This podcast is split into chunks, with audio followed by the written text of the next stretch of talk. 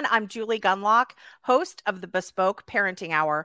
For those new to the program, this podcast is focused on how parents should custom tailor their parenting style to fit what's best for their families, themselves, and most importantly, their kids. Today, I'm joined by Jackie Toboroff, a Manhattan native and mother of two. Hey, Jackie. So grateful to be here. Thank you. um, Jackie, this is such a thrill for me. Uh, Jackie has been involved in local and New York state politics for years. She's even ran for office herself in New York. Jackie serves as the editor in chief of CD Media's online news publication, The Manhattan, and her column called On the Sidewalks of New York is a weekly feature at Human Events. So definitely look that up. But the reason Jackie is here with me today is because Jackie wrote this book called Act Super Moms Activated. Let me hold it up. Oh my gosh this is, is this is my signed copy. Um, 12 profiles of hero moms leading to the American revival. If you look really close, really close, that's my name, Julie Gunlock. I was one of the moms featured in this book. And Jackie, boy, I you captured my struggle during the COVID shutdowns, uh, and just frankly, my struggle with my local school district. So, thank you so much. I really want to get into this. Uh, let's get started what encouraged you to i mean this is this is far different than local i mean equally as messy but very different from your usual beat of sort of covering new york city what encouraged you to do this moms were silenced for over two years and I knew the Biden administration, as well as the teachers union and mainstream media, were going to look to revise slash erase history. And the 12 of you supermoms really did lead to the American revival. Uh, even here in New York City, I helped organize Moms for Lee when Lee Zeldin was running against Kathy Hochul, and he lost. But the coalition that I helped create was mainly comprised of Democrat and independent moms. And because of them, we won the majority. The point is, use super moms that are impacting policy, effectuating change, running for school boards, start, starting organizations, podcasting, um, not being anonymous, voting, bringing friends to vote, uh, starting your own schools, you are creating a tidal wave. And as a result, we are in a better place than we were in 2020. We certainly are. But you mentioned moms were silenced talk a little bit about that and about how what these women and and this is th- these are incredible women uh, that you that you um, uh, uh, interviewed here. I mean, Tina Descovich, I mean, she's with Moms for Liberty. That is a whole movement. I um, am with Independent Women's Network, again, launched because of this silencing. Uh, you know, Asra Nomani, my goodness, what a fighter, right? So tell us a little bit about how that silencing created this sort of, it woke a dragon in a lot of these moms. You know, I will say, you mentioned these 12 women. It was crucial that I chose women from all different socioeconomic backgrounds, religious and racial backgrounds, as well as political party backgrounds. I would say at least 50% of the moms in this book are Democrats. Um, wow. I don't know if they still vote that way, but they certainly were registered at one point as Democrats. Um, all of these mothers have more in common than the left would like you to believe. We are united in the fact that we will not co parent with the government. We will not co parent with school. It doesn't matter what our race, our religion, um, or our socioeconomic background is. You come for our kids, we will rip off your face. And I love it. Right. I mean, that's that's pretty much what it is. You mentioned Tina Descovich, Asra Nomani. We have Sara Gonzales, who has she's a host at Blaze. Uh, she yes. was on first. She went viral because she exposed those drag queen shows that really mm. are geared towards sexually exploiting children. I'm sorry. What was your question? Was- no, but I I want to talk a little bit of the silencing, and yeah. and honestly, there is no order to this because I think we're both still angry about I am still angry about what happened. So want to talk about that silence, but yeah. I also want to talk about what I call amnesia. And that was the motive you mentioned right right away. You saw you talked about that you you knew the Biden administration was going to f- figure out a way to memory hole this, and that is true. We see that today. We see that today. So I want to talk about like you know how were parents silenced? Okay. How, how first like what were examples that you put Let's in this book of how yeah So parents were so fearful that they were going to be doxxed, their children were going to be failed out of school, um, get crappy grades, uh, get bullied, uh, have no socially socially ostracized. Social, socially, right? Uh, okay. Uh, fathers, mothers would lose their jobs, be pariahs, kicked out of their places of worship, their homes. We have examples of that. Arrested. We have examples of that. Listen, the Biden administration labeled moms and dads domestic terrorists. That's Do you know right. what happens to domestic terrorists? It's not pretty. Um, it it was such then you had joy-ann reid i mean first she said crt critical race theory wasn't happening she called us conspiracy theory i mean they called us crazy right right they literally called us crazy right that they admitted it was happening it was like they were trying to drive us crazy they were trying to create wedges so that we had no friends we were isolated we were in total panic mode uh, it seemed like the doctors were working against us, pushing yes. vaccines that we might might have taken. Some of the parents in the book are okay with vaccines. Some of them didn't want them. It doesn't their matter. choice. Their choice, exactly. Um, on every level, it was a it was a full scale knives coming in every single direction. You didn't know where to look. That was the silencing. You know, I I and I, I still want to go. We have to cover the memory hole issue. I swear, I've got like a list of 8 million questions for you.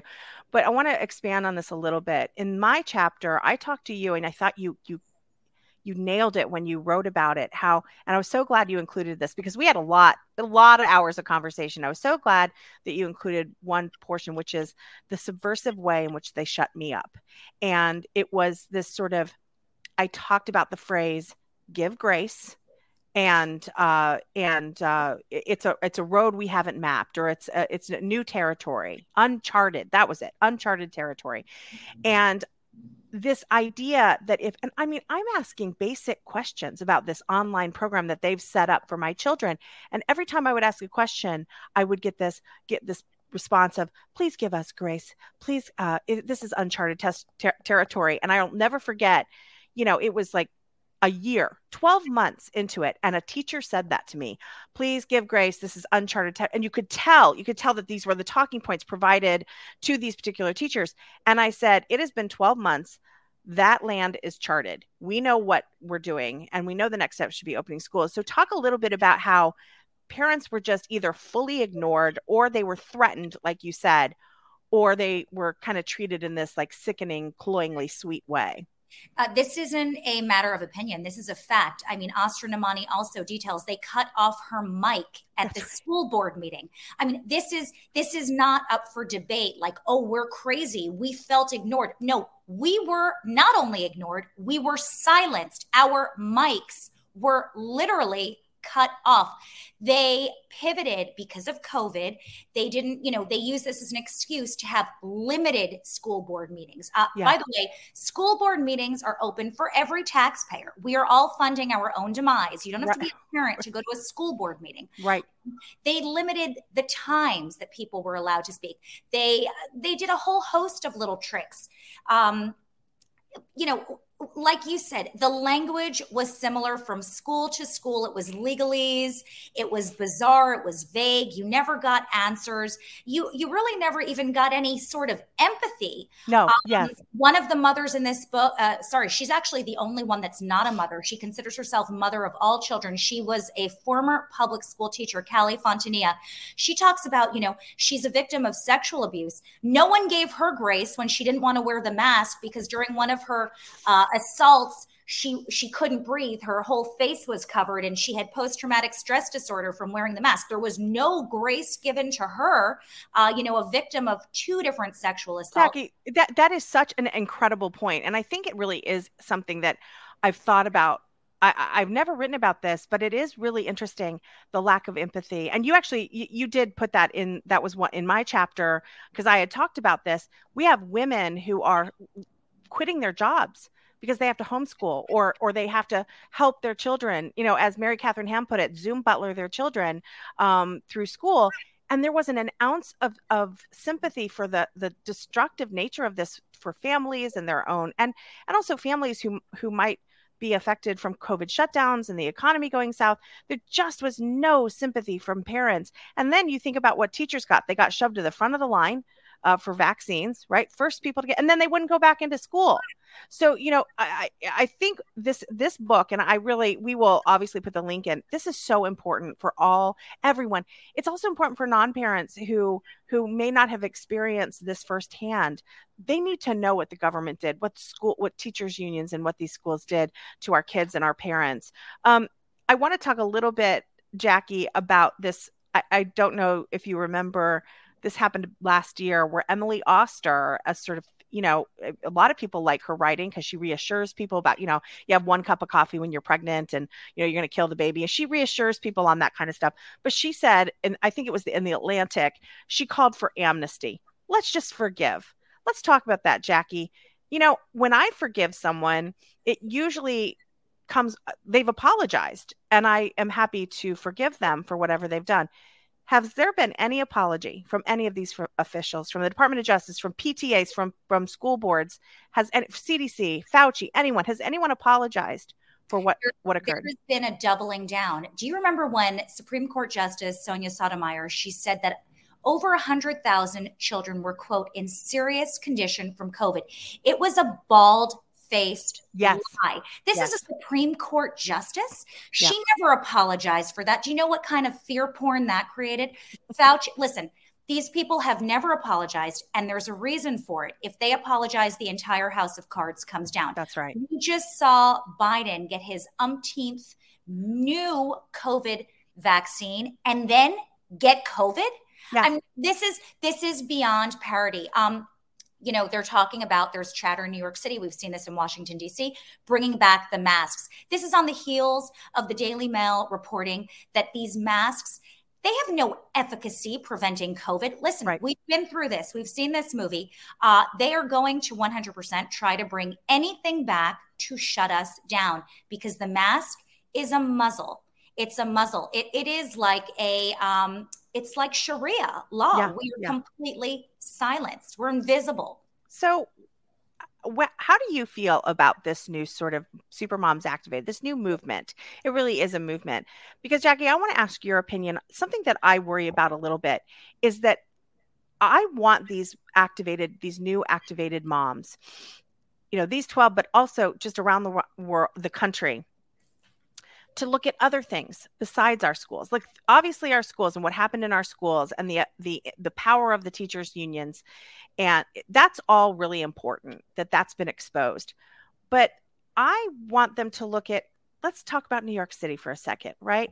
And the immigration policies and the defund the police policies and all these other things that are destroying that city do you think these super moms activated, who were activated because of COVID and school shutdowns, will pivot to other domestic issues that that are really making their lives a living hell? Yes. Uh, first, I will say Tina Descovich. She explains this in her chapter quite beautifully. Once a parent, a mother runs for something, whether they win or not, but once they run for something, let's say school board, and they learn about the budgeting, about the power, about their ability to dictate policy, to help shape what's happening in their community, anything is possible. And I think at this point, we have to all start asking questions about everything, the entire narrative. Uh, yesterday, I launched a new initiative with two other mothers here in New York City. Um, we are all from different backgrounds, different political backgrounds. Uh, religious, racial backgrounds. And it is hashtag New York City wants answers. We have been lied to again about everything about the illegal uh, migrants that are being called migrants to get rid of the criminality aspect of it, to get rid of the numbers portion, because you total the migrants differently than you total the illegal migrants. So they lie about everything. They co-opt language. It's a it's a mind game. Um, they lie about the economy. Adams said it was 3 billion, then 6 billion, then 12 billion, all within a month to support the illegal migrants. Um, education nationally, as you know, Two thirds of our nation's children are not fourth grade level proficient in reading and writing. Here in New York City, 82% of ninth graders, 82% are not ninth grade level proficient in math. Oh, well, why is that important? What do you do in ninth grade? Geometry, algebra, uh, budgeting, every single thing you need in life. Yeah. That's kind of a problem. Yeah. Um, climate. What about the border being open? Drugs. We have illegal weed shops everywhere. I mean, the entire Democrat policy is like some harebrained notion that a three year old came up with. It's a recipe for failure. I'm sorry to look down at my phone, but I'm writing a, I'm writing a, I'm because I'm so old now, I can't remember things. And I'm right. Well, I was reminding myself to ask you something. You mentioned these horrifying statistics, right? Just awful, right? Meanwhile, the public schools got billions in COVID funding, which they haven't spent. It's still out there, right? Meanwhile, we know that because of the school shutdowns, the learning loss is at epidemic levels. But you know what's interesting is everybody acts like it's all just because of COVID. It's all because of COVID. That was a problem long before COVID.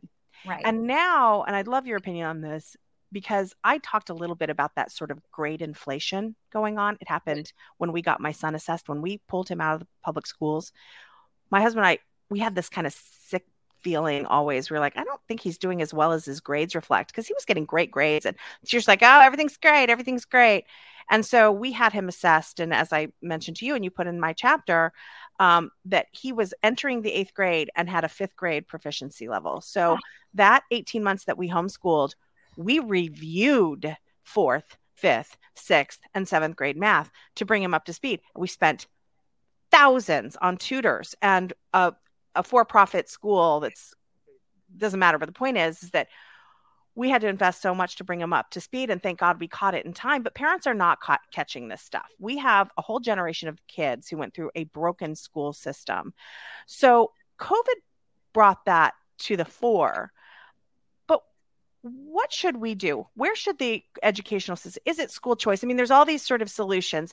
I, I want to know where do you see in 10 years, in 20 years, yeah. the educational system? This is complex because in the book, I really tried to leave my voice out of it. It was not about me, it was about U12. My personal opinion on this is we have to break up the teachers' union. My personal opinion on this is the federal government has encroached upon states' rights. They have absolutely no business being in the schools. Uh, the teachers unions donate 99 99% to democrat candidates and causes. We're talking about blm antifa climate transitioning. Here in new york state the department of education has made for this coming school year which has already started uh, gender affirmation the priority. Children starting from 2.5 years old and up will be helped to transition. They will be relying on a trusted advisor and told to conceal it from their parents. Now, who is the trusted advisor? Well, the largest teachers union, 1.7 million members under Randi Weingarten this summer were mandated, required to read a book called Gender Queer. Why is this important? They are the trusted advisors. Knowing what our statistics are for reading and math, they've been studying up on gender queer. Now, why is this important? They have, along with Biden, fixed the free market. It is no longer a free market, it's a fixed market that caters to perverts and perverted thoughts, which is another reason I really encourage you to buy this book, Supermoms Activated, because we cannot let them only have an echo chamber of perversion. We yeah. have to provide a counter. We have to show them at New York Times, uh, the bestseller list. At you know, give give parents another option. There have to be other voices. There have to be, and these twelve voices yes. are strong voices. You are an incredible voice for this. Jackie, I, I hope you come back. This is way too short of an interview, but I did want to really tell our viewers this is the most important book out there right now. You absolutely have to buy this book. And listen, if you don't have kids, it doesn't matter. If your kids are launched, they're out of the house, they're in college, or they've got their own families, particularly grandparents need to read this. This is a really important cautionary tale. And and and the the important thing to also realize, and we, we're already, already starting to see this, they're doing it again Yes. They're doing it again. So arm yourself, arm yourself. And and my wish is people will look beyond school closures, beyond these issues. Uh, Jackie, where can people find you? Where can they find you on social media, to all the social media channels? And I just want to reiterate one thing this isn't just for parents.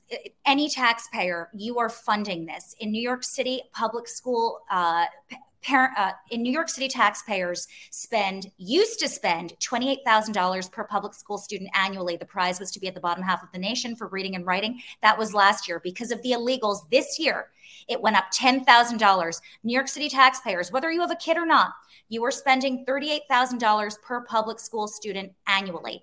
And New York City's crisis is everyone's crisis because when Biden goes, when Adams go, goes to Biden for a handout all the other states are funding and footing the bill. So Excellent. please buy Supermoms Activated online only, Barnes and Nobles or Amazon. And I wanted to. We we have just a few minutes. Can we just? I just forgot that we needed to talk about this. Yeah. You have you've mentioned that you might be having some pro- some problems getting this book out there. Just briefly, what is going on? So Amazon, in order to be a best seller on the New York Times bestseller list. You have to sell 5,000 copies in a week, but there are certain requirements. You have to be, you know, have to have sold to an independent bookseller. That's one. Guess what? Independent booksellers are not buying from not even conservative authors, any author that is not going along with the left wing agenda. So they are not able to make the New York Times bestseller list, even if they sell more than 5,000 copies. My God. It's really terrible. So please, all of you, buy a copy online, Amazon, write me a review. Please read it. Uh, the most important thing about this book, it's not only what people like Ju- Julie say. Julie and these other 11 moms, they provide a blueprint for you to get activated and involved in big ways and small ways, whether you're in the city and you're type A or you're in the country and or the suburbs and you prefer to be behind the scenes. These women, they light that match that starts the prairie fire. And this is the only movement that matters.